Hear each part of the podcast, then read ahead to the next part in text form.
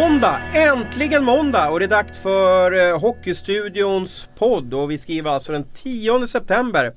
Nu är det bara några dagar kvar innan eh, första stora serien, förlåt SDHL, startar. Och jag tänker alltså på att SHLs premiäromgång är på måndag. Hans Abrahamsson, eh, vilken match kommer du bevaka på lördag? Jag har fått dragit vinstlotten tycker jag själv i alla fall och ska få åka till Göteborg och se Frölunda möta Djurgården. Eh, hade jag fått välja från första början så hade jag valt den matchen faktiskt. Men nu fick jag den tilldelad och det var ju jackpot. Det är alltså Linköping, Timrå, Mora, Örebro, Frölunda, Djurgården, Luleå, Brynäs, Färjestad, HV och Skellefteå, Rögle. Eh, Mikael Tellqvist, nu är inte du ute och bevakar matcher för vår räkning. Vi hoppas att vi kanske kommer dit en dag. Eh, vilken match skulle du vilja se och varför?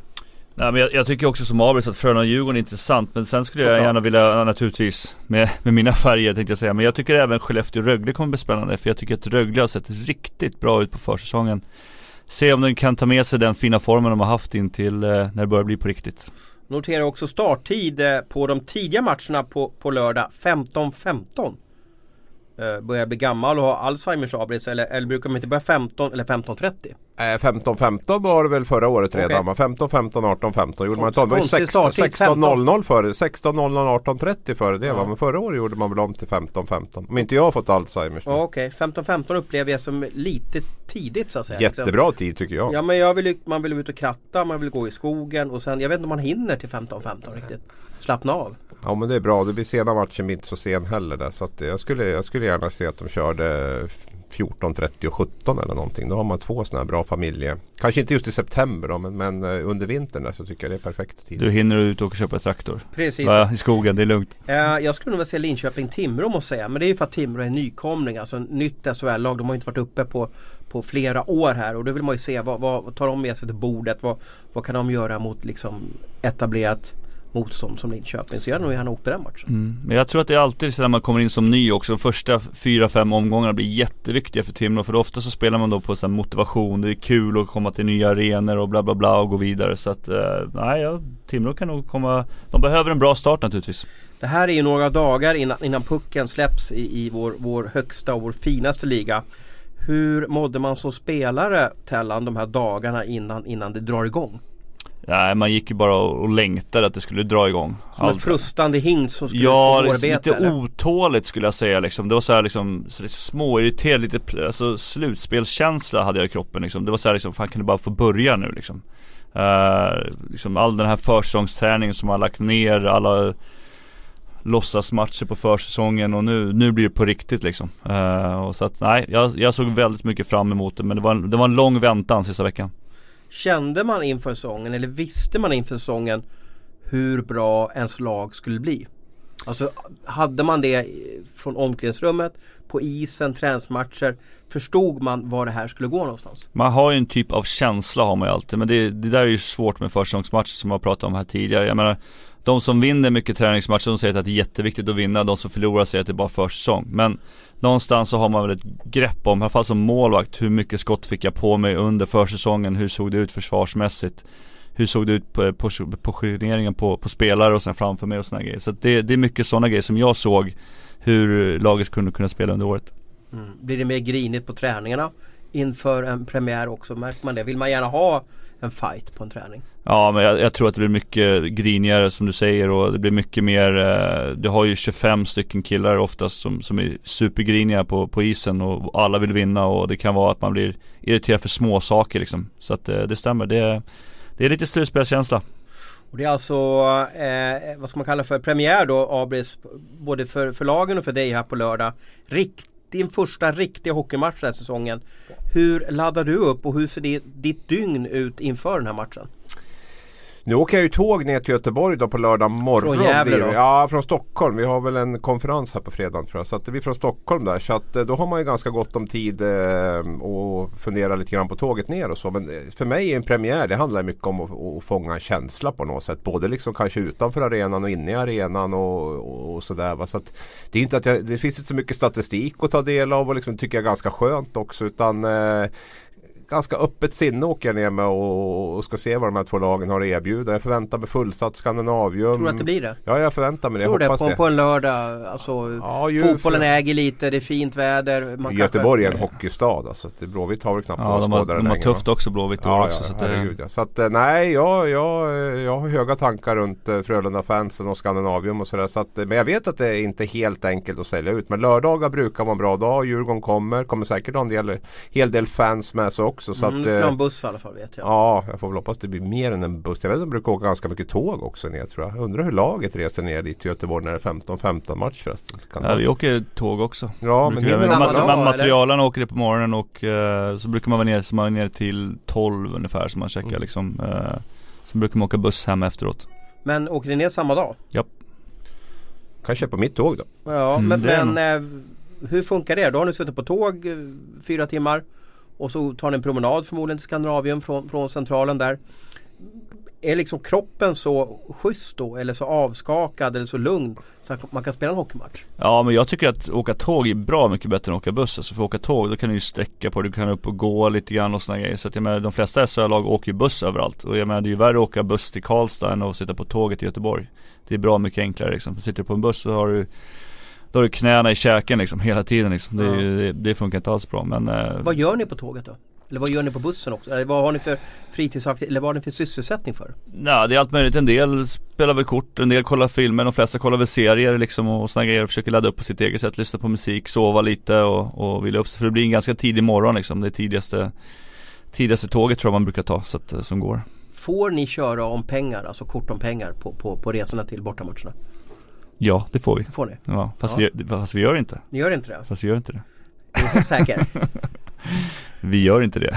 På, på den tiden jag spelade fick vi spela om pengar på vägen hem bara, inte på vägen dit. För vissa vart så jävla knäckta och förlorade mycket pengar så att det påverkade deras eh, prestation på isen. Faktiskt. Jag kommer Så ihåg Hardy, han brukade stänga av TVn en timme innan vi kom till Karlstad och sådana grejer. Bara för att man inte skulle sitta och titta TV sista timmen tror jag. Mm. Någon sån här grej. Så här, riktigt så här old school tänk liksom. ja. Nu spelar, tar ju folk med sig tv-spel på bussar och såna grejer. Sitter och tar med sig och såna grejer. Jag fick ju tusen frågor här. Vem är det som bestämmer filmen på bussen? Ja det brukar vara de äldsta. Men nu behöver man ju inte ha det längre eftersom alla har sin egen dator. Men förr i tiden så var det väl de äldsta som bestämde. Det är helt ute och kolla kollektivt numera. Alla ska Ja. kolla på sin egen grej. Det är bara att gå hem till vårt vardagsrum typ så här. Man sitter Mm. aldrig och kollar på TV tillsammans längre. Utan alla ska sitta på varsin grej. Och, och försöker man ha någon, någon så här, ska man kalla för gruppövning då? Att man ska på bussen och tåget att man ska sitta med olika människor hela tiden för att lära känna sig nya eller, eller sätter man sig Vi brukar ha frå- frågesport faktiskt har vi kört. Okej Ja. Körde vi på de här riktigt långa. Vem, vem liksom gjorde Ja men det först var det någon som fick göra den och den som kom sist sen fick göra frågorna till nästa, nästa resa och ta med sitt pris liksom. Så det brukar vara sådana Men grejer. är det sportfrågor eller kör ni liksom Nej det, är, nej det är allt. Allt möjligt. Gärna så svåra som möjligt. Så att man vill att någon ska nolla liksom. Okej, jag kan tänka mig att det blir diskussioner om om, om eh, svaret var rätt eller fel. Det vill säga liksom, det går ju Och alltid fusk. vrida och vända liksom. Fusk om någon googlar och sådana Googlar, grejer. Ja, ja, definitivt. Undrar hur det funkar med kortspel nu för tiden när det inte är några kontanter längre. För förut låg ju liksom pengarna Swish, på... swish. Är det så? Är det så Tellan? Jag bara kan tänka Ingen mig. aning. jag fortfarande, jag nekar. Jag nekar. hundralappar och sådär. Jag kan Ja. svårt att tänka mig att eh, dagens generation har massa sedlar med sig i, i bussen. Ja, Det var vanligare i NHL i sådana fall då, att man fick, det här- man fick de här per diem dagspengarna liksom. Ja, just. Men nu i NHL så åker man ju som att man alltid ska Fan vara man går ett- igång på det här alltså. Va? I NHL så åker man ju så att man är där ett dygn innan, innan, innan matchen börjar. Stämmer.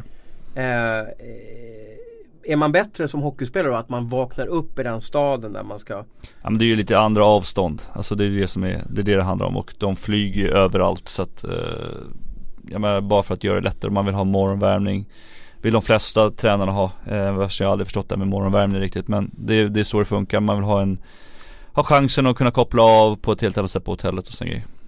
Det är väl barn, eh, vad heter det? barnfamiljerna eller, de spelare som har småbarn. De tycker väl det är skönt att åka iväg och, och få sova borta liksom en Mm. natt där innan och, och få riktig sömn och sånt där har jag förstått. Ja, var i Kazan så var vi tvungna att sova på hotell liksom dagen innan, även på hemmamatcherna.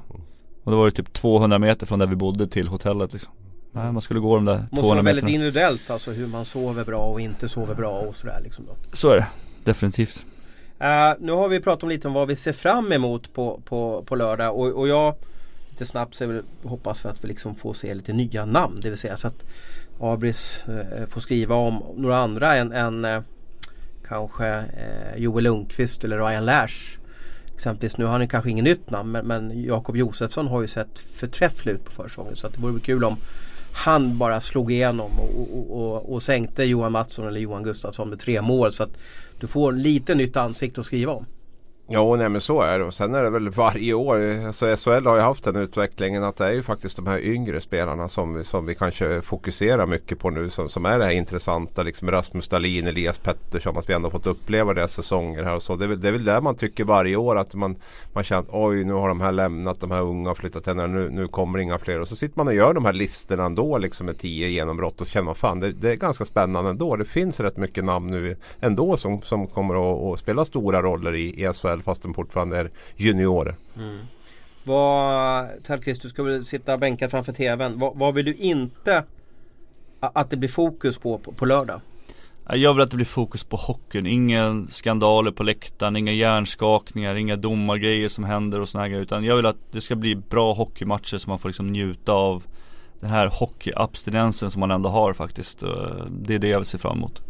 Mm. Ja, det, så är det väl alltid. Nu kommer det ju komma en huvudtackling. kommer komma en, en sparkrörelse mot puck och pucken går i mål och så vidare. Det, mm. det är ju ofrånkomligt då. Eh, jag har ju varit och kollat på det som hette Kringelkuppen eh, i Södertälje. Det hette det tidigare, nu heter det Skoda Cup, eller Skoda Trophy. Och det var ju endomarsystem, det vill säga en huvuddomare och två, två assisterande eh, hela helgen. Det var inget tjafs om domaren någon gång. Inge, man behövde inte ta hjälp av Hawkeye, man behövde inte ta hjälp av något situationsrum. Utan han dömde och det var inget tjafs. Hur skönt som helst. Mm.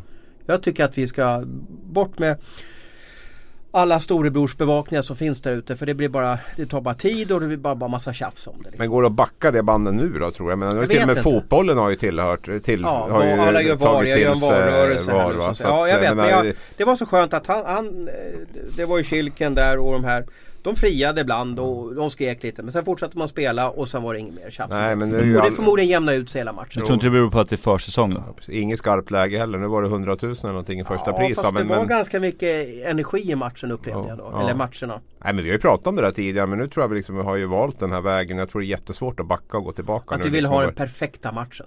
Ja vi har valt det spåret och jag håller med dig i det. Det har jag sagt redan förra året. Att jag, jag, det, är inte, det har inte blivit helt perfekt som det har blivit. Men, men att, att backa tillbaka från det nu tror jag blir svårt. Framförallt då ska man ju nästan censurera media också. Då, att förbjuda dem att visa bilder och, och så. För annars hamnar ju domarna i en riktig pissits. Vad är mardrömsrubriken över din artikel på, på lördag kväll då?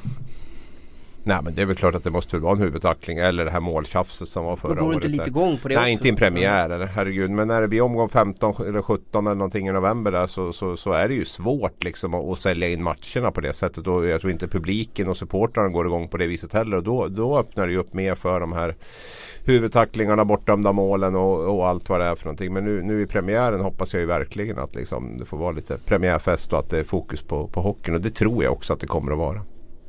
Vilket lag vinner då? Frölunda Djurgården på, i Skandinavien på lördag? Jag har lite känsla för Djurgården faktiskt. Ja. Målvaktsspelet avgör säger jag. Ja. Men ja. Och vem är bästa målvakter då av, av Mattsson, Gustafsson, Reideborn och Jensen? Säga till en djurgårdare här Jag trodde vi skulle prata Leksand så börjar det bli målvaktsstuket Kom igen nu, berätta Ja, nej men eh, Rent historiskt så, så har väl eh, Adam en större spetskompetens tycker jag just nu. Eh, jag tycker Frölundas målvakter har lite mer att visa. Eh, de behöver ha ett riktigt bra år båda två. För att Frölunda ska kunna gå bra. Det har ju varit liksom rena hatstormen snudd på, på Johan Gustafsson där förra året. De kan vara rätt tuff Frölunda supportrarna. Han behöver en bra start i år. Annars kommer det där tugget att gå igång direkt. Det är jag helt övertygad om. För det, han, han har varit rejält utsatt där nere. Mm. Han har ju fått familj nu också så att han kanske blir lite lugnare också på hemmaplan också. Ta hand om det. Um, Koppla bort lite. Johan Gustafsson valde att inte signa med Frölunda. Och, och han, han, hamnade i Kunlund då, det laget som kanske ligger längst bort på, på världskartan. Johan eh, Sundström ska vi ja, säga. Johan Sundström. Så vi kommer rätt på det. Precis, vad sa jag för namn då? Gustavsson. Ja, Gust ja, för, ja. Ser, det är måndag morgon här. Johan Sundström valde att signa med Kunlund i, i KHL. Uh, eh, tror ni att han kände, var det bara ekonomiska skäl? Eller tror ni att han kände att äh, jag får inte rätt vibbar om, om Frölunda här. Jag, jag, jag stannar ute ett år till. Jag... Han har ändå varit med och tränat med Frölunda. Absolut. Eh, så här, jag tror att det var i stort sett bara ekonomi som låg bakom det här beslutet. Eh, det var handla om rätt stora pengar där. Som I Kunlund, det är ändå de Ja men det är skatte, skattemässigt. Nej men komma tillbaka. Komma Ja, tillbaka. så. Ja, ja, ja, det var han väl hans, hans första 1,6 miljoner skulle i stort sett försvinna som han tjänade eh, på grund av skatter i stort sett. Du menar som man tjänar i våras? 800 då? 000 netto. Han skulle behöva tjäna 1,6 miljoner eh, svenska ungefär tror jag för. Så, så det skulle liksom bara försvinna bort eh, i ett skattehål liksom för honom. Så att det tror jag var stora. Sen Sen vet jag också att Frölunda har rätt jobbig verksamhet. Det är liksom inget två timmar träning och sen iväg och spela tennis. Utan de kör jäkligt långa dagar och ju äldre du blir så blir det tuffare och tuffare att orka med det där. Så att jag, jag vet att många av de här äldre killarna som har varit i Frölunda eller är i Frölunda man tänker sig för en gång till innan man, innan man går dit. För det gäller att kroppen orkar med, det gäller att huvudet orkar med den, den verksamheten de kör där. Så att, men nu vet jag att Johan Sundström var ju hemma och tränade med Frölunda i Frölundaborg där. Eller körde i alla Och det fall är det som är så tufft också för då har jag varit med i den familjen Mm. och sen väljer Jo men när han gjort det valet så känns det ju mycket som Frölunda. När han, annars skulle han ju inte Jag hade ju kört på Tränare. Mölndal med honom bara för att liksom vara helt neutral då. Jo, men nu gjorde han ju inte det och det, det talar väl en hel del för Frölunda. För jag var inte helt stupsäker på det innan han gjorde de här träningarna där att han skulle välja Frölunda. Men nu känns det lite grann som att eh, kommer han tillbaka till Sverige, vilket kan dröja rätt många år till ändå tror jag nu, så, så ligger nog Frölunda rätt bra till. För vi hade ju samma upplägg i Djurgården när, när Robban kom första året. Det var ju långa dagar, det var 8 Mm. till 4 och Mm. man kände ju själv som, fan var det då, 36-37 att liksom kroppen tog jävligt mycket stryk. Robban sa ju själv här för någon, någon intervju här för ganska nyligen att han sa liksom att ja, vi har skärt ner lite grann på det och börjat lyssna mer på spelarna. Så att eh, det, det är viktigt att man gör det också, speciellt om man vill ha de här äldre spelarna så det inte bara blir yngre liksom. Ja, det är ju så. Jag menar, du tittar på Skellefteå också. Det är också en anledning tror jag till att många spelare, alltså det, det är ganska tufft i de där klubbarna. Alltså de, de kör rätt hårt Frölunda och Skellefteå. Det är, ska inte jämföra det med, med, med Ryssland lite men det är lite grann som när du väl kommer ur den där bubblan så kanske du känner att det kan vara lite soft att välja en annan miljö. Nu säger inte jag att de andra klubbarna som Växjö de har tränat dåligt, inte så. Men, men det har varit väldigt speciellt i, både Skellefteå och Frölunda. Och det har gett väldigt bra resultat också ska vara klart för oss. Men det passar inte alla. Nej. Jag fick också lite och sen just när han väljer Kunlund, nu var det ju pengar alltså. Det vill säga både lön från Kunlund och, och gammal lön från hans för detta KR-klubb som spelar in säkert då. Men det är, en- det är en tuff klubb. Eh, jag pratade med Magnus Hellberg väldigt mycket om det här. Att spela i som resorna är sjuka där borta. Alltså du blir nästan knäpp i huvudet av att spela där. Eh, han berättade ju att varje tillfälle som fanns så sov han. För att de är i så många olika tidszoner. Så att fick han två timmar, han gick och la sig direkt. Ja. Och han var ju nästan Alltså koko i huvudet till den här säsongen på grund av alla tidszoner som de Han reste i. spelade extremt mycket också, han hade väl fan mycket skott som helst också tror jag i Konlund. Fick Ja jobba nej, på absolut. rejält. Nej, det är väl klart att det inte är idealiskt där. Jag menar John Norman hamnade ju i Jokerit och det är väl ett tre bra ställen. Men det är också en helt annan skattesats där. Så att det är klart att de här killarna hade väl gärna velat fortsatt kanske i, i motsvarande klubbar i, i Ryssland där. Men det finns ju inte så jättemycket alternativ i september. De, de Mm. ligger ju dessutom före KL där med, med med Ja. ligastart och allt vad det är för någonting. Så att eh, man får nog ta lite det man vill. Och jag menar ska du liksom bränna av 1,6 miljoner direkt på ditt kontrakt här i Sverige så det svider nog rätt bra. Ja. Det var synd faktiskt. Jag hade velat se Johan i SHL och jag tror att det var väldigt nyttigt för Frölunda att, att ha honom i laget för att jag har varit lite orolig för det. Så att jag tycker inte Frölunda har det riktigt den här säsongen då, men det är en helt annan femma. Eh, och jag blev förvånad när, när Kunlund signade honom men de har kanske fått en skada och sett att de behöver få in en, en, en skicklig forward där. Vad vet jag. Men tumregel ett är ju de här spelarna som är ute i Europa de kommer 99 gånger av 100 kommer de inte hem. Nej. Och det beror på skattemässiga Ja, skäl och det har vi pratat Ja, om också. Så absolut. du visste egentligen det här med Sundström också. Det ska Jo. väldigt väldigt mycket till om det ska funka för en svensk spelare att återvända Mm. eh, till SHL mitt under säsongen. Före januari i alla fall. Högström gjorde ju så för Djurgården där att han spelade i Finland några månader ja, och sen kom han hem efter årsskiftet då. Mm. Ja, eh, synd eh, för Frölunda. Eh, hoppas att de gör en bra premiär mot Djurgården ändå på, på eh, lördag. På söndagskvällarna brukar vi ha redaktionsmöte och prata om vad vi ska diskutera i podden. Eh, Jag misstänker att det kan eh, genomföras lite andra redaktionsmöten som inte jag är med på. För ibland så får jag inte riktigt information vad, vad Tellqvist och Abris vill prata om. Men så vips Återigen. kom det från ingenstans här att Sportlogic Ja, blir det någonting som är lika viktigt som, som icing, trap, eh, sms, alltså eh, Dyra nyförvärv. dyra Mm. nyförvärv och, och jag fattade ingenting. Så att, eh, och jag, sen fick, när jag frågade om vad det var för något så, så fick jag bara knappt något svar så att jag slänger väl upp Sportlogic. Vad är det här för någonting? Kommer det avgöra SHL? Eller eh, Tellqvist, du är ju våran expert på Sportlogic. Expert var väl ta i men eh, jag har hört lite grann om den och det är Vad är det för spännande. Nej, men det är ett statistiksystem är det som SHL har gått in och köpt till alla SHL-klubbar.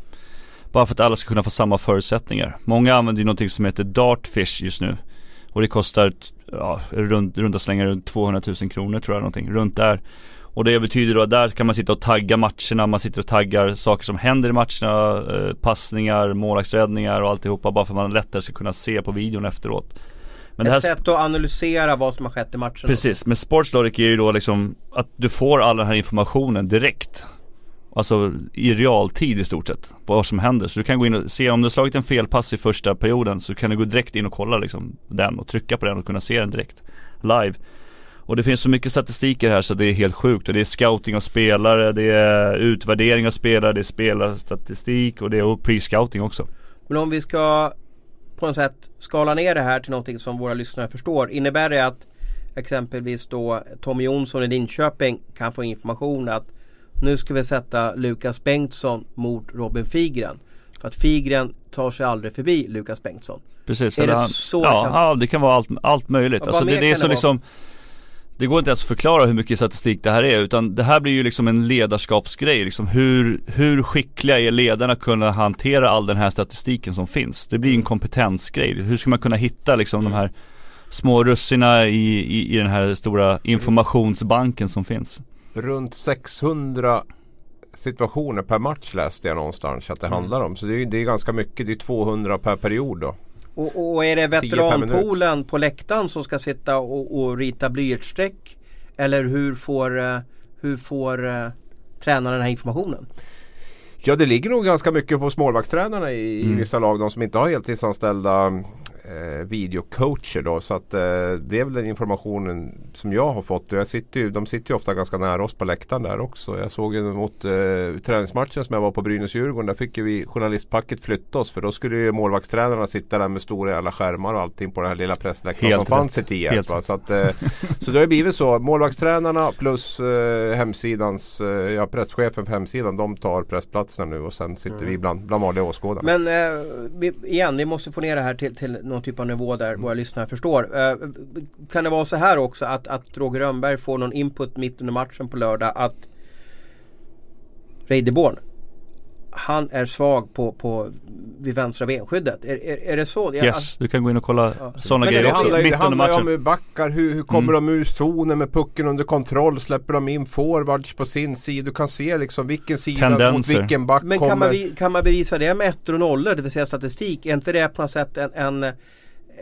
en känsla? Alltså han kan ju fått ett felskär back och så vidare. Eller han kan ju ha haft... Fast blir det ett mönster så är det ju inte liksom en sån grej. Jag Nej. menar, om du Så det släpper, är om du släpper i matchen. Ja, Mönstren i matchen. Sen handlar det ju också om att, vårda de här grejerna. För det, det finns ju fortfarande liksom en... Du måste ju ha en känsla för situationerna, en- se matchen på något sätt. Så att väva in tror jag den här eh, teorin med liksom praktik tror jag. Det, det är väl den stora utmaningen någonstans. För, för blir det bara att man kommer att gå på statistiken och bara följa det och knappt titta på matcherna överhuvudtaget som coach och få en känsla. Då tror jag då tror jag också man är farligt ute. Så jag tror någonstans att den som hittar rätt balans i det här. För det är ju fantastiska verktyg med statistiken och det kommer ju liksom. Du har ju alltid när vi har pratat om att. Corsi och Fenwick, då har du bara sagt det där orkar jag inte prata om. Nej, Ja. nej har jag väl inte sagt Jo, det så. sagt. men Det däremot är det ju en ganska komplicerad sätt att sätta, sätta sig in i. Och för mig som skriver om matcherna så vill jag ha mycket känsla. Jag vill liksom se matcherna utifrån mitt perspektiv. Men skulle jag jobba i en klubb som ledare så skulle jag naturligtvis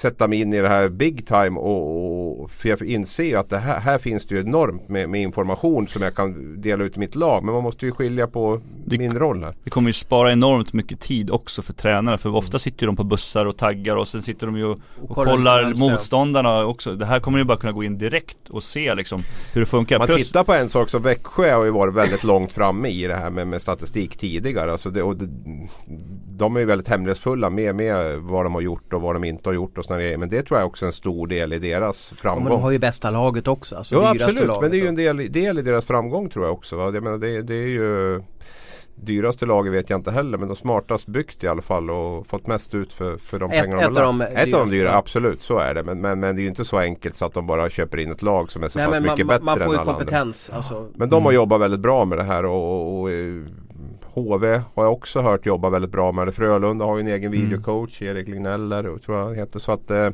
det finns några lag som har jobbat bra med det här tidigare och som är mer intresserad och nyfikna av det här. Så att jag, tror att, jag tror att de har ett försprång på, på isen också. Och det som är bäst med det här är ju faktiskt att alla får det. Så att det blir liksom inga, alla samma Nej, förutsättningar. ta det. hand om det också. Exakt. Så är det, men alla de får ju samma De får ju en förutsättningar. Ferrari skickad till sig. Precis. Men det är frågan om man använder det som en Men nu Ferrari är det ingen en Volvo. ekonomisk fråga till exempel om Mora inte har rollat in det här systemet utan nu har alla det här systemet. Nu gäller det bara att sitta rätt person på det här, rätt kompetens. Och jag menar, Ja, och det hockeyfolk bara. finns det ju i Mora. Det nej, nej det är inte bara, det håller jag med om. Så det kommer Men det- också bli en, alltså lika viktigt som att ha den bästa huvudtränaren. Kommer det, det här kommer att vara viktigt framöver och hur man kan hantera Du det tror här. att det kommer vara viktigt? Ja, ja, Ja. jag vet att det kommer att vara Ja. viktigt. Ja. Du fick ju någon genomgång av de här Tellan.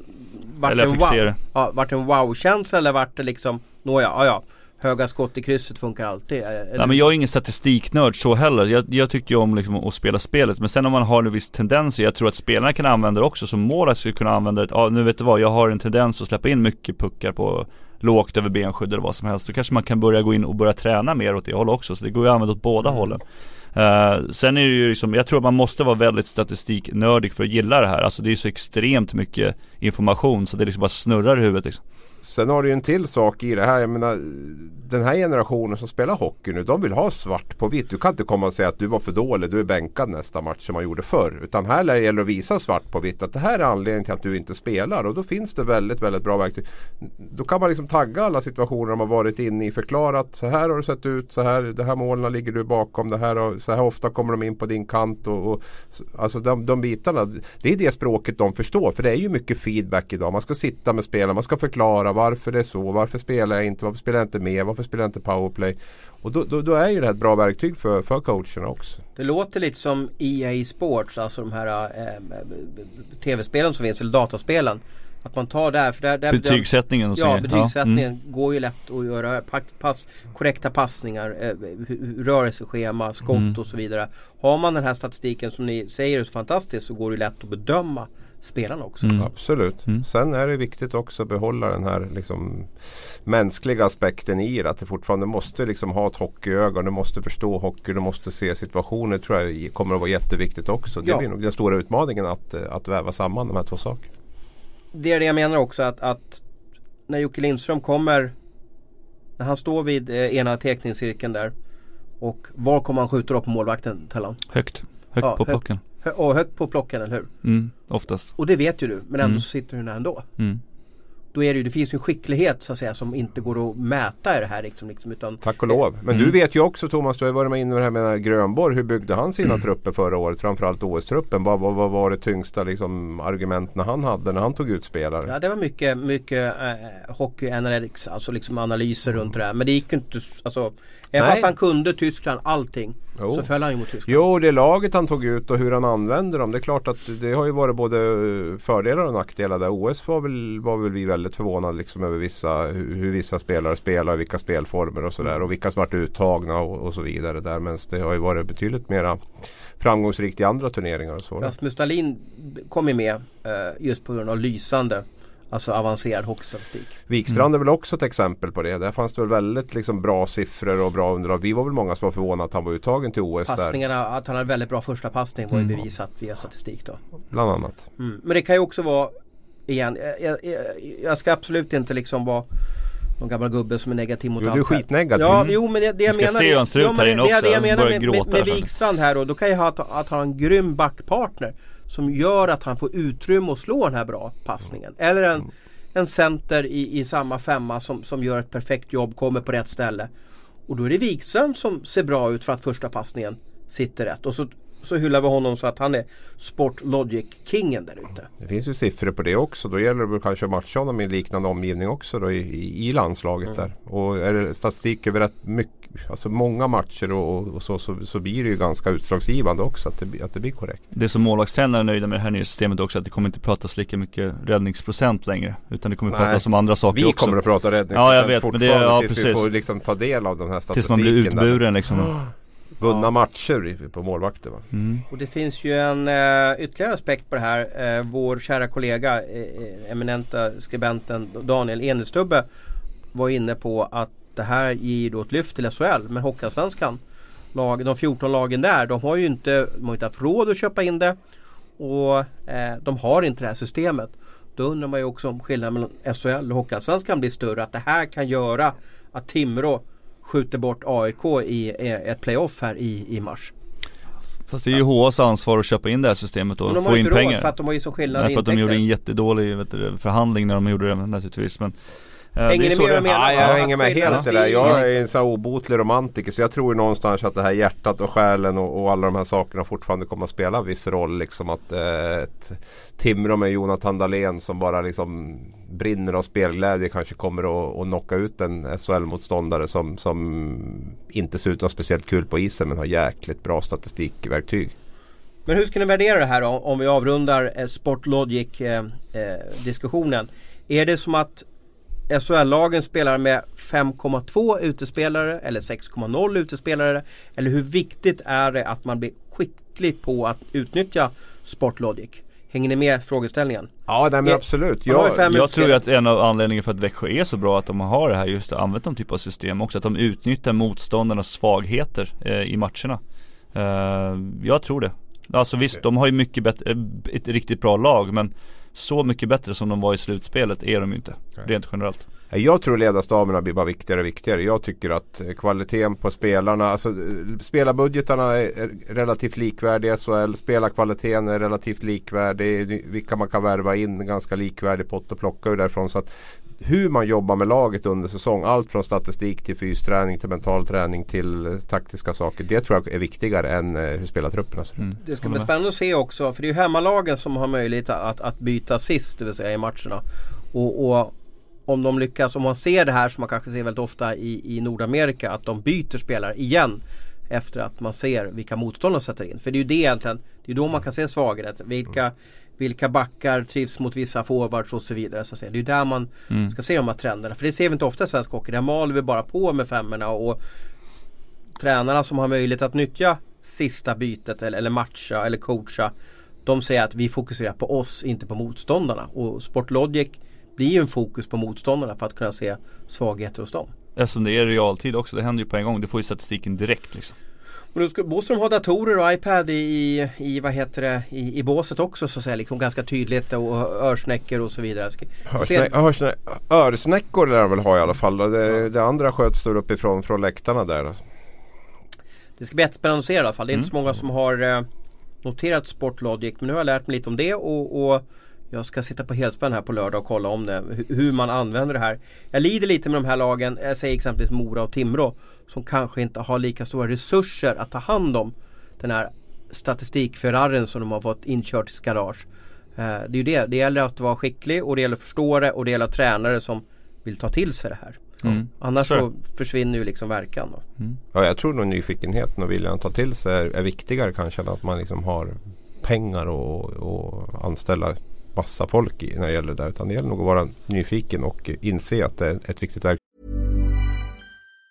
Getting engaged is a moment worth cherishing. A one of a kind ring that you design at Blue Nile can help your love sparkle. Just choose your diamond and setting. When you've found the one, you'll get it delivered right to your door. Finding the right engagement ring can be nerve wracking. At Blue Nile, you'll have the expert guidance needed and a diamond guarantee that ensures you're getting the highest quality at the best price. Cherish all of life's moments and save up to 30% at BlueNile.com. That's BlueNile.com. Abris, du vill prata om talanger i svensk hockey. Och en även liten eh, en bisats som, som tillkommer till det, att lite med hetsen. Eh, har vi många bra talanger nu i svensk hockey eller, det- eller blir det liksom lite mellanmjölk nu efter Dalin och, och Dahlén och, och Elias Pettersson? Ja men alltså det, nej det, det kommer upp. Det kommer upp. Det gör Vem är det det mest spännande? Vem, vem, vem bara Vem jublar över när du, när du läser namnet och, och går in och elitprospektar honom? Ta inte minne som jag har tagit inte med Nej, det. alltså jag, jag, jag är ju lite så här så att jag har ju svängt på något sätt i det där. Men jag, jag, jag är intresserad av en sån som Nils Lundqvist till exempel i Luleå. jag är intresserad av en sån som Gustav Lindström i Frölunda. Att jag väljer ut de här två nu, det, är lite, det finns en tanke med det också. Det är att Backar. Ja det är backar det är det. Men framförallt så är det två stycken som har skyndat lite långsamt på något sätt. Det har inte varit den här superhypen runt om. Gustav Lindström var nästan på väg att sluta. Han ville inte gå på hockeygym. Och liksom, jag känner att och Nils Lundqvist fick sitt genombrott förra året. Före det var det ingen som visste vem han var. Jag känner att där finns det ganska mycket fortfarande att utveckla och som kan bli bättre. Det jag kan känna lite grann om vi ska prata något negativt om svensk med talanger och så här. Känna att de är så jäkla drivna så tidigt. De, de fostras ju in i det här från de är 7-8 år och när de kommer upp och är 15-16 år så har de gjort i stort sett allting. De har liksom haft de bästa tränarna, bästa utrustningen, åkt på alla camper och alla läger och allting. Och det jag funderar lite grann när de blir 18-19. Finns det så mycket mer att utveckla i de här killarna? Där kan jag känna lite grann att det är spännande med de här som eh, som har gått en liten annorlunda väg och, och, och, fått jobba lite grann i det tysta och som kanske inte liksom har eh, tränat häcken av sig under, eh, från det de var sju år liksom. Utan eh, fått, fått lekt lite grann, fått gjort lite annat och, och hållit på så. Så att nej, de två, de två är jag nyfiken på. Men kommer de slå igenom i tv-rutan också? Det vill säga är de så flashiga på Ja isen, men det tycker jag absolut. Framförallt Nils Lundqvist har ju ett är ju grymt spännande tycker jag att titta på. Men även Lindström har ju en offensiv uppsida som vi kanske inte såg i JVM på det sättet. Han hade en annan roll där och nu har han spelat mycket med Chey Genoway där i, i Frölunda och sådär. Ja, jag tror att han också kommer att, kommer att göra avtryck. Sen finns det ju de här givetvis då Dominic Bock i, i Växjö och Isak Lundeström i Luleå och kommer ju också göra Jakob Olofsson i, i Timrå och sådär. Så men de har ju varit ganska hypade mycket snack runt. Länge. Nu drog du av 5, 6 Ja förlåt. Han tog inte mitt namn. Jag är min ingen talang då eller till CS. Ja, ni har ju många kvar. Alltså, vi har ju inte ens nämnt de här 02 till exempel som, som kommer upp också. Vem, vem, som säkert kommer att spela vem går du bananas över och vem är det som du... Det är ju på något sätt lite... Det är lite romantismen runt talanger. Vi älskar mm. det på något sätt. Jag vet inte varför om det är ett nytt namn eller att man ser att de är födda liksom 2000, 2001. Att man tycker det är så häftigt för att Men, man kan nästan relatera själv. 2000 då var jag ju 35 år eller vad det nu var så att säga. SHL kommer ju bli en utvecklingsliga om det inte redan är det liksom. Så jag tror vi måste vänja oss vid det. Ja. Det kommer komma hem några spelare som varit utomlands och kommer in och sen kommer det upp de här talangerna som kommer ta nästa steg liksom till, till NHL och, och gå vidare. Så jag tror att, eh, jag tycker att det är jättekul att se med talangen. Och när du sitter vid middagsbordet med Sara, vilken talang sitter ni två och pratar om då i svensk hockey? Ja då pratar vi om Paw Patrol och sådana här grejer, något sånt tecknat så att det, blir inte så mycket hockey hemma alltså, faktiskt. Om vi ska vara riktigt ärligt, eller Oktonauterna är heta hemma nu också. Oktonauterna, ja men ja. om det är en hockeyspelare som ni mot förmodan skulle prata om som, som kanske tonåring eller liknande. Ja, nej men jag har hört lite om eh, Jonathan Berggren i, i Skellefteå som jag tror eh, kan få mål i helgen. Ja, jag tror att han kommer få ett eh, riktigt sån här, ursäkta uttrycket, håll käften år liksom. Uh, det går mycket, jag pratar med några killar, pratar med Detroit och de säger liksom att uh, den här killen har ett sånt spelsinne så att uh, det är löjligt. Hittar klubbor genom Genom trafik och, och sådana grejer så att ett, ett, spelsinne är ju svårt att träna sig till liksom. det går ju inte, det är nästan oftast medfött på ett eller annat sätt och, och, och då för att komma tillbaka till det här med med ungdomsidrotten. Eh, spelsinne får du ju när du utövar flera olika sporter liksom. Inte bara hockey utan du spelar handboll, kör karate eller vad du nu gör. Utan du, det är då du liksom börjar läsa spelet. Så att, eh, och prova på. Så att eh, jag är helt inne på Abris där också. Prova på massor med olika sporter och eh, Ja, nej, jag, jag, tror att han kommer att få ett eh, genombrottsår. Han står för mycket offensivt i, i Skellefteå. Det är väl den defensiva som han behöver jobba på men eh, ja, kanske. Nästa Z kanske, vad tror vi? Ja, han hade ju ett bisarrt mål här i helgen där han liksom lurade upp motståndaren. Eh, nu var det väl kanske inte eh, Växjö som Skellefteå mötte utan det var lite svagare CHL-motstånd då. Men att göra de här, de här förflyttningarna gör att det är sällan man ser det i den moderna hockeyn nu tyvärr att, att en back blir totalt uppfintad på läktaren liksom. Mm. så att säga. Tappar balansen nästan, liksom, ramlar, går ner på knäna nästan alltså. Hade han haft sportslogic hade han vetat vad han skulle göra innan, tror du inte det? Ja, det tror jag inte. jag tror ju inte det. Eh, eh, men Jonathan är jätteintressant. Jag såg också att senaste laguppställningen som Skellefteå hade så hade de flyttat upp honom ganska högt upp i hierarkin. Och att en sån som eh, Edvin eh, Edberg var, Hedberg var nedflyttad. Så att det är intressant att se om de vågar mm. ta bort en som är rutinerad. Eller, eller ska på pappret lönemässigt, CV och allting ha en plats i, i topp 2, topp 3 kedjorna. För att flytta fram den här fantastiska 18-åringen. Eh, född i Uppsala för övrigt och, och har Enköping som moderklubb. Eh, Mm. är han, eh, du älskar Jabis när jag bara slänger ut frågor till dig så att säga. Är han Enköpings Kommer han bli Enköpings största hockeyspelare genom tiderna? Och vem är Enköpings största hockeyspelare just nu genom tiderna? Det måste vara Niklas Hävelid va? Ja, inte Magnus Hävelid va? Nej. Och inte Johan Emlin. Nej, nej, Niklas Hävelid. Eh, nej, jag tror att han får tufft att eh, knäcka Niklas eh, rekord. där. Eller rekord, alltså, så, så, så, slå hans, komma före honom när det gäller Enköping. Där. Men det kommer säkert att bli en skicklig hockeyspelare, absolut. Och, eh, jag har faktiskt med han på min tio-lista här Bergen. Hur Ös, högt är han då? Han är faktiskt tia.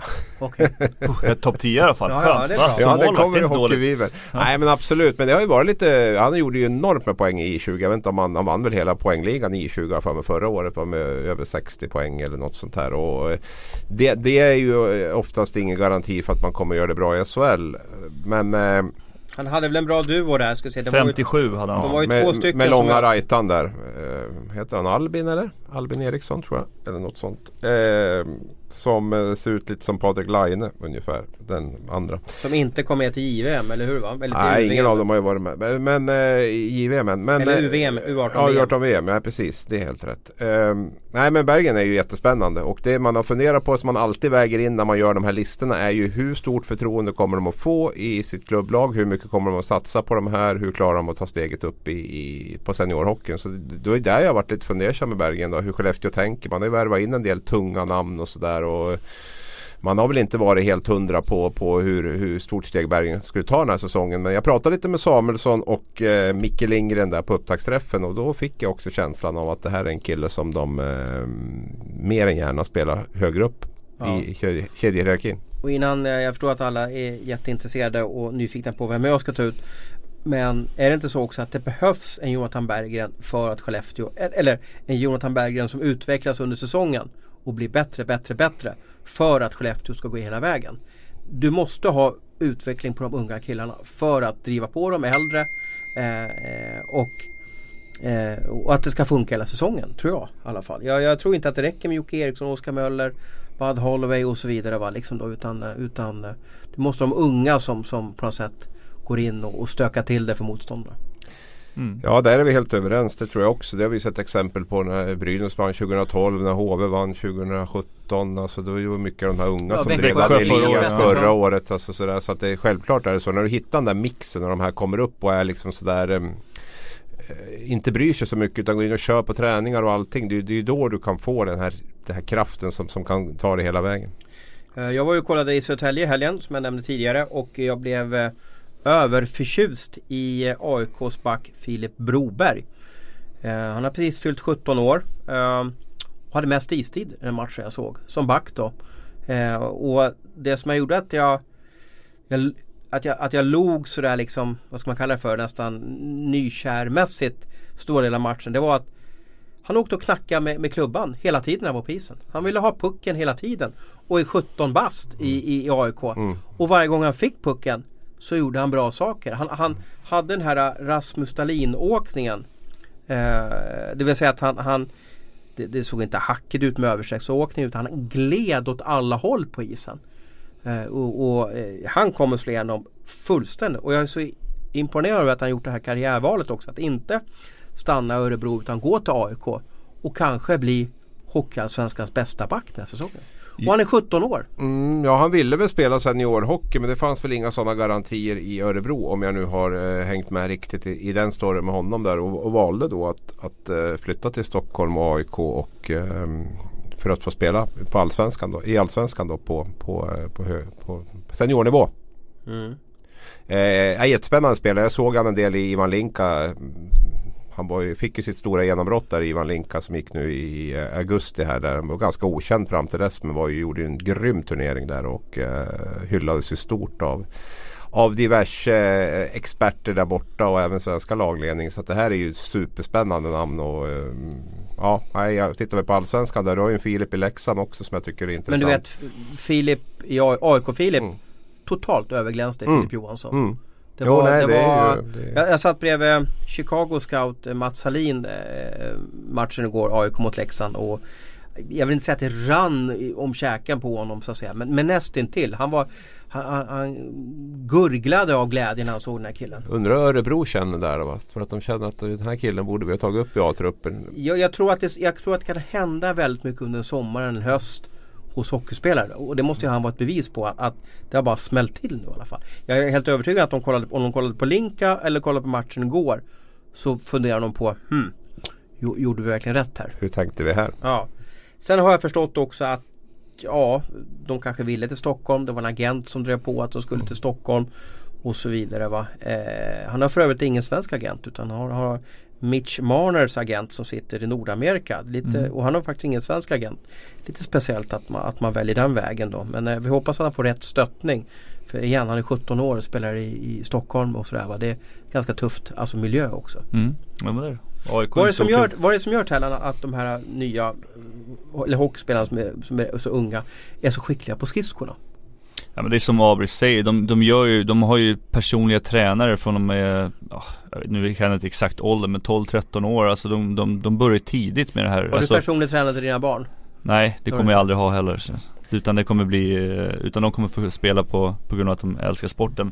Men det, det är ju sådär, det, jag menar, de har egen fystränare, de har egen skridskoteknikcoach. Jag menar så de, de ser ju mycket mer redo ut än vad man juniorerna gjorde förr när de kom upp liksom. Förr så kunde man ju se direkt om det var en junior som kom lite mer stapplig, inte så bra kontroll på kroppen och sådana grejer. Utan, men de är ju de är mer proffs liksom när de kommer upp. Rent generellt. Mm. Det här skulle man kunna prata ett helt program om egentligen. Det är ju någonting jag brinner otroligt mycket för. Så, men, men, alltså det är precis som, som de drillas ju extremt tidigt i, idag. Alltså de, de blir ju skickliga så in i bomben när de är 15-16 år. De här och de är nästan klara också på något sätt. De kan lite inte utvecklas så. lite ja, Sen inser jag också att det, alltså det är ju en helt annan skicklighetsnivå idag. Det går mycket snabbare. Du måste kunna hantera pucken. Du måste kunna åka skridskor mycket snabbare. Det förstår jag också. Men, men, men, alltså det man kan känna är ju att de väldigt tidigt blir hockeymaskiner på något sätt. Där de liksom går från de är 7-8 år så, så, drillas de in i den här världen. Och när de börjar bli 11-12 så är det omöjligt nästan att bedriva fler sporter tycker man. För, för då, då ska man nästan bara spela hockey. Och jag är ju jättenyfiken på hur den här utvecklingen kommer, vilken typ av spelare det kommer skapa i framtiden. För de, de är enormt skickliga när de är 15-16 år. Och det innebär ju också att de kommer att ta de bästa platserna på, i eh, juniorlag, i TV-pucken och allting.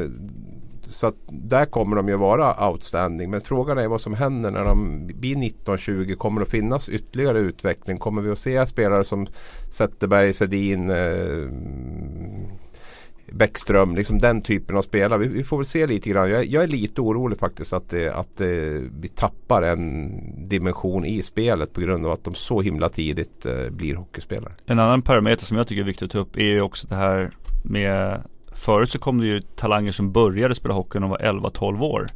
Det kommer vi inte se. Inte. Nej. Alltså jag, Nej, de tuffas ju undan av ja. Även om du börjar när du är 7-8 år och, men inte kanske kör. Alltså jag, jag har ju liksom, vi har 11-åringar hemma nu och när jag hör deras sommar så har de över 60 istillfällen nu under sommaren. Slår man ut det på tre månader, 12 veckor så är det fem gånger i veckan under juni, juli, maj, juni, juli. Mm. Alltså då pratar vi 11-åringar. Mm. Det här är en verklighet i, i, i lilla Gävle där jag bor. Va? Så att det har ju gått till att bli en året runt-sport från väldigt, väldigt unga år. Och, och jag, eh, jag är också kritisk Jag kan ha fel och man kanske är gammal och mossig och liksom inte hänger med i den här nya tiden. Vi, vi, får se lite grann men det kommer ju bli närmsta tio åren blir väldigt intressant att se vad, vad det här, den här utvecklingen kommer att, att landa i. För att det, eh, det har hänt otroligt mycket på bara två, tre år när det gäller den här mm. biten. Ja, jag med. Jag, jag, min son har ju börjat spela nu ett år senare och, säger, och vi försöker ju värva alltid folk liksom. Men det är föräldrar som kommer upp till mig nu och han är sju år och säger nej det är nog för sent att börja nu för att de har hållit på i två, tre år redan liksom. Mm. Sju det, år liksom. Det, det, är ju som, det, sju år, det kan man liksom, det, de är bara ettan liksom. Och det vi vet är ju att de här spelarna som, vi, som, som så tidigt hamnar in i det här systemen med de här select campen, de kommer att vara jätteskickliga när de är 15-16 år. De kommer att åka fort, de kommer att behandla pucken bra, de kommer att skjuta hårt och sova. De kommer ju garanterat att flytta undan väldigt många spelare som har lite senare utveckling. Och frågan är vad som händer med de här spelarna eh, då. Kommer de att sluta eller vad kommer det hända? Så det finns en risk att vi kommer att tappa en, en generation med late bloomers. Det blir ju en, eh, en... De har ju aldrig haft motgångar många av de här som är väldigt skickliga tidiga. Det vill säga bara rusar in mot TV-pucken. Ja. Sen får vi mm. se den här, de här brytåren ja. där, 17-18 år. Om de inte är de bästa i laget. Hur de hanterar att kunna liksom Mm. kämpa sig tillbaka till toppen igen. Och i Sverige är det fortfarande ganska lugnt men det är när du tar steget bort till KL, NHL, alltså det, det är liksom Det är äta eller äta, så det är en hel, det märker man ju bara på de som Som är äldre också som åker över som får problem direkt så fort det liksom är Börjar ställas högre krav på ett helt annat sätt Och nu sitter ju vi tre 40, 40 till 50-åriga gubbar här och liksom lite grann tycker att det var bättre förr och sådär. Så att vi, vi ska väl också vara öppna för att se lite grann hur det blir. Jag säger bara att det ska bli jätteintressant att se vad den här utvecklingen leder till och eh, mm, ja, Men utvecklingen hittills har ju lett till att vi har fler svenskar än någonsin i NHL. Mm. Vi, vi eh, kom tvåa på JVM. Mm. Eh, vi producerade för andra gången någonsin i svensk hockey en nummer ett i draften, NHL-draften. Det vill säga hittills måste vi säga att utvecklingen av, av ungdomshockeyn har varit helt okej.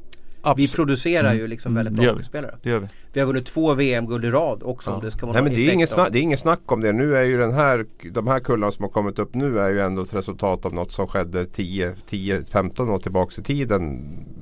Vi, vi får se lite grann vad som händer nu också för nu är det ju liksom, nu ska ju alla bli NHL-spelare i stort sett. För vi är ju, förut var det ju ganska eh, sällsynt att svenska blev NHL-spelare på det sättet jämfört med nu.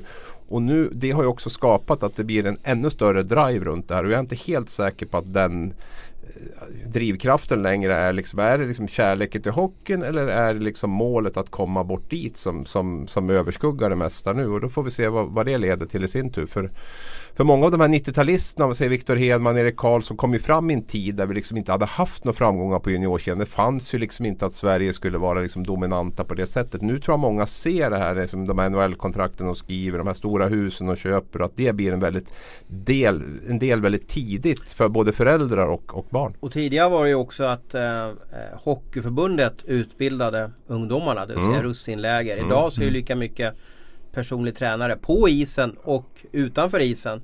Eh, vi har ju stora, eh, alltså de här eh, som jobbar med PT idag är ju liksom Instagram-kändisar där de pumpar ut träningar med NHL NHL-spelare och så Man, vidare. man vill ju väldigt tidigt liksom ta ut lag med de här bästa spelarna. Där liksom det handlar om att tjäna 10 år- pengar också, Ja absolut, jo men absolut. Det handlar väl bara om att tjäna pengar i stort sett och utbilda spelare. Men det är en affärsverksamhet i grund och botten som, som, som ska generera pengar. Så det är inget snack om det. Men man pratar liksom om TV-pucken. Ska vi ha 15-16 år? Ska vi ta bort den helt? Nu är man ju inne liksom och plockar spelare vid 10-11 års ålder och liksom väljer ut som någon sorts här informellt distriktslag som ska åka och möta, Mm. möta andra lag. Och så jag, jag, jag är jätteskeptisk. Jag vill att vi tar hit eh, en av de här tränarna som jobbar med de här eh, selektlagen eller talentlagen och, och så får vi sitta och prata om det här.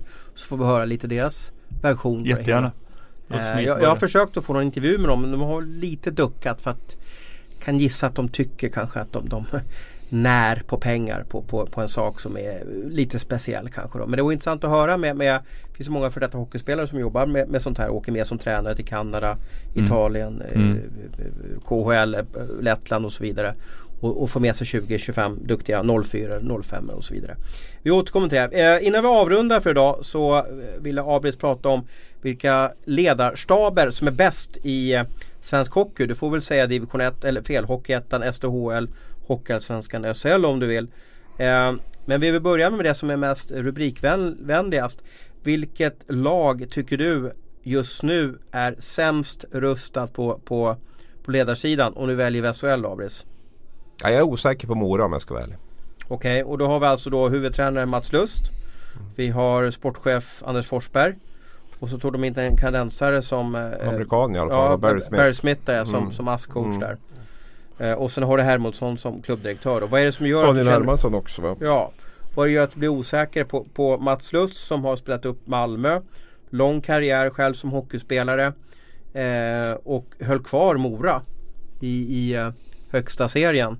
Vad är det som gör att, att, att du eh, slänger salt i ögonen på honom? Ja men det handlar ju mycket om att bygga en ledarstab också. Har man Mats Lust med hans eh, fördelar och nackdelar så bör man bygga väldigt starkt runt honom. Det bör man göra oavsett vilken huvudtränare. Om det är Sam Hallam eller vem det är så måste du bygga starkt och smart runt honom. Och det är där jag känner lite osäkerhet. Barry Smith Väldigt brokig karriär. Jag vet inte riktigt. Det har varit i Holland och varit runt på massa olika ställen. Jag vet inte. För mig är det väl ingen tillfällighet att han har varit i de här lagen och kanske inte gjort någon sån där dundersuccé heller. Va? lite tveksam där. Daniel Hermansson jätteambitiös som jag förstått men också ganska ny i den här branschen. Då. Och, eh, jag, jag, jag, tycker att sammansättningen runt och även om, om Lust har liksom den, den, taktiska strategiska förmågan att få ut allt av, av sina spelare. Jag tyckte det var ganska klockrent i ett kval där han behövde komma in och nästan skrämma Leksand lite grann. Sådär. Men, men över en hel SHL-säsong så känner jag mig tveksam till om han eh, om han kan lyfta Mora. För det är det som är problemet också. Att Mora har ju inte ett spelarmaterial som, som gör att de ska kunna undvika de två sista platserna. Utan där måste de verkligen få ut maximalt av varje spelare och det är jag tveksam till.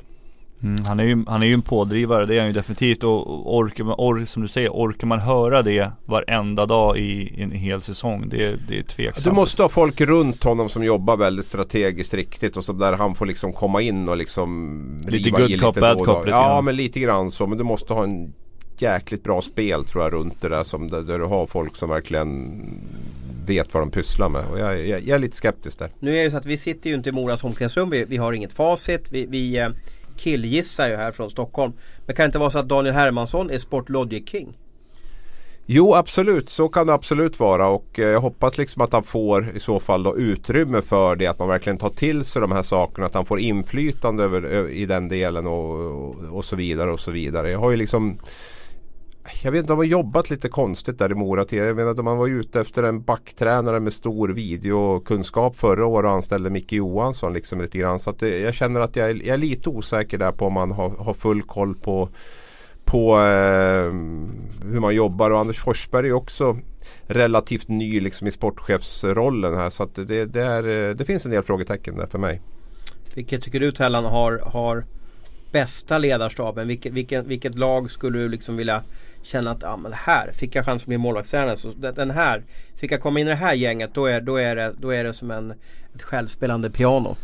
Självspelande piano blir det väl aldrig men jag jag håller ju fast med min SM-guldvinnare här HV71. Jag tycker hela den organisationen känns väldigt eh, bra uppbyggd liksom via, de har ju en general manager, så två sportchefer och sen har de då hela uppsättningen med med tränarna där också så att eh, ja, nej jag, jag håller HV högt i år på många sätt och vis. De verkar ha bra struktur liksom. Eh, de har valt, lite grann som Abels var inne på, de har valt att bygga upp organisationen först och sen liksom Uh, titta över spelarmaterialet ja, också. Samtidigt tog ju de en huvudtränare då, eh, Johan Lindbom där som, som hade noll erfarenhet från, från högre seriesystemen. Alltså som tränare. Precis, men då har som, de ju spelare, två... som spelare så, så var det annorlunda då. Men då har de ju två assisterande tränare som är extremt kompetenta också. Som, ja. som du säger, som, som hjälper han. Då har ju vet, eh, ja, Lund Johan tog, Lund tog de in år två så att säga, och det vart ju mm. succé då. Och så Ram då som, som de plockat in också. Så att, eh, nej jag, jag tror på dem. Ja. Uh, vill jag inte jag ska ta ut uh, det är ju fantastiskt det här. Här ska jag få liksom berätta om de bästa ledarstaben. Och det slutar med att jag måste ta ut den sämsta. Och sen får sällan sitta och berätta om den bästa. Det, det är ju Ta den bästa nu Ta den bästa Thomas Ros ledarskap ja, liksom. Ja. Nej för fan jag ska, bara vara, jag ska bara vara negativ. Vad tycker du om Leksands ledarstab? Kan vi prata om det istället? Nej, ja, jag skulle påstå, eh, eller jag, jag, jag, eftersom jag känner mig taskig här eh, Abris, vill att jag ska ta ut mitt, min bästa ledarstab eller min sämsta ledarstab? Jag tycker du ska både och. Okej, okay, lite snabbt. Jag tycker Frölunda ser väldigt stabila ut på när det gäller ledarstaben. Jag tycker att de har Ser man deras team staff här på Leeds Prospect så känns det nästan som ett NHL-lag där det finns lika mycket ledare som det finns spelare. Uh, och, och, jag älskar den här Per Edlund då som är båda, jag vet inte om han är nästan mental coach, han, han, är, han är materialförvaltare och framförallt så är han ju då, jobbar han ju som fystränare då så att säga. Liksom då. Och han är med överallt också och är lite, lite, lite trevlig där kille i omklädningsrummet.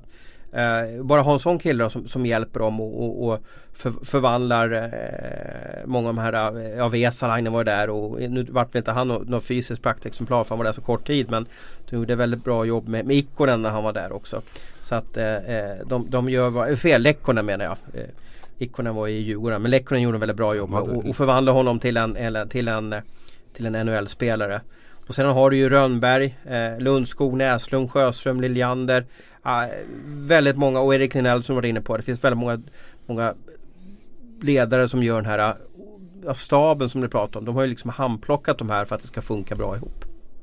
Och sämsta ledarstaben, ja men jag måste hålla med det där. Jag, Mora ser lite tunt ut. Jag tror att det ska jag säger så här, det ska bli väldigt intressant att följa Lust versus Anders Forsberg i vinter. Det känns som att de två är väldigt, ser på hockey väldigt olika. Kanske har sjukt fel här men det är bara den känslan jag har när jag har pratat med dem under väldigt många år att det här är två olika eh, släktingar som, som, som, möts och som inte ser på livet på, på samma sätt.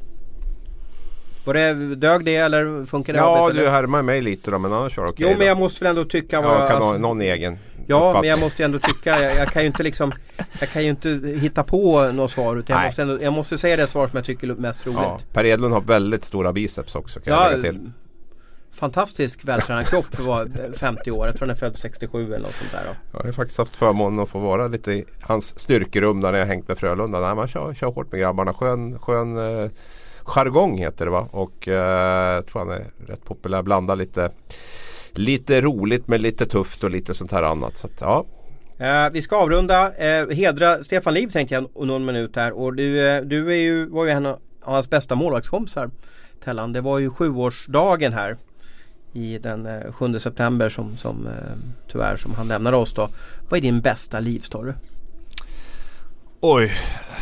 Uh, det finns två, alltså han har ju aldrig erkänt de här grejerna. Det, som är, det ska vara en gång när han skulle köra upp så kom han till en rondell och så sa bilskoleläraren ta vänster i rondellen. Så körde han ju vänster i rondellen mot trafiken. Aha. Det är ju en svensk grej som man aldrig Aha, erkänt. Han körde inte ja, runt? Nej han körde inte runt, han körde vänster direkt i eh, Han löd order kan ja. Ja, liksom. säga. han var, men som var just det. En gång kommer jag ihåg att han berättade att han lagt ifrån sig eh, fjärrkontrollen och så hittade han den två veckor senare i frysen liksom. Sådana grejer. Det är typiskt Stefan Liv grejer men äh, ja det, lite distress alltså? Ja, lite distress men otroligt härlig, snäll, omtänksam, varm människa. Men visst var han, det var ju den här bilden som han kanske ville släppa utåt men han var extremt intelligent och hade koll på allt. Mm. Kunde jag eh, säga så här liksom till honom, du den här AHL-killen eh, eh, eller East Coast-killen. Ja, han som har bla bla bla och så rabblade han hela hans CV. Mm. Han var enorm på att ha koll på vad som hände ute i hockeyvärlden. Mm. Ja, men han, var, han var intresserad och älskade hockey. Eh, det gjorde han verkligen. Och grymt fokuserad som han var på isen. Lika avslappnad kunde han vara utanför. Vad gjorde du den morgonen när eh, de här telegrammen kom om, om Jaroslav? Och... Uh, ja men jag, jag, jag var faktiskt i Modo. Uh, jag har precis signat för dem och vi satt och skulle kolla på uh, matchen faktiskt på, var ett gäng grabbar skulle kolla på KL-matchen där. De har ju en sån här speciell att mästarlagen möter varandra. Och så satt vi där och snackade och så helt plötsligt så släpper de pucken och så helt plötsligt ser vi bara en kille som går ut på, på isen. Aha, ni, ni såg det så sent? Ja vi såg det, vi såg det live. Okay. Alltså vi såg det live. Ja just det, det var en annan premiärmatch. Precis, Precis. ja. Uh, för de spelade den matchen i, först innan de andra började liksom. Och sen började det komma så här, rullar så här textmeddelande, typ plan från Jaroslav hade kraschat liksom. Uh, då började man ju tänka sig själv så hoppades på att uh, det skulle vara något juniorlag eller någon sån här grej. Men uh, så var det tyvärr inte. Ja, ja tråkigt. Mm. Ja, minnet lever vidare. han dör aldrig i våra tankar utan han finns med oss. Väldigt populär kille som jag tror att de flesta har någon typ av relation med. hoppas att han ja, att han har bra där uppe på något sätt. Att allting funkar. Jaha, lite tråkigt sätt att avsluta podden på då. Men, men eh, vi tackar väl för att ni lyssnade på oss, att ni var med oss och sen hörs vi om eh, några dagar igen. Hej då!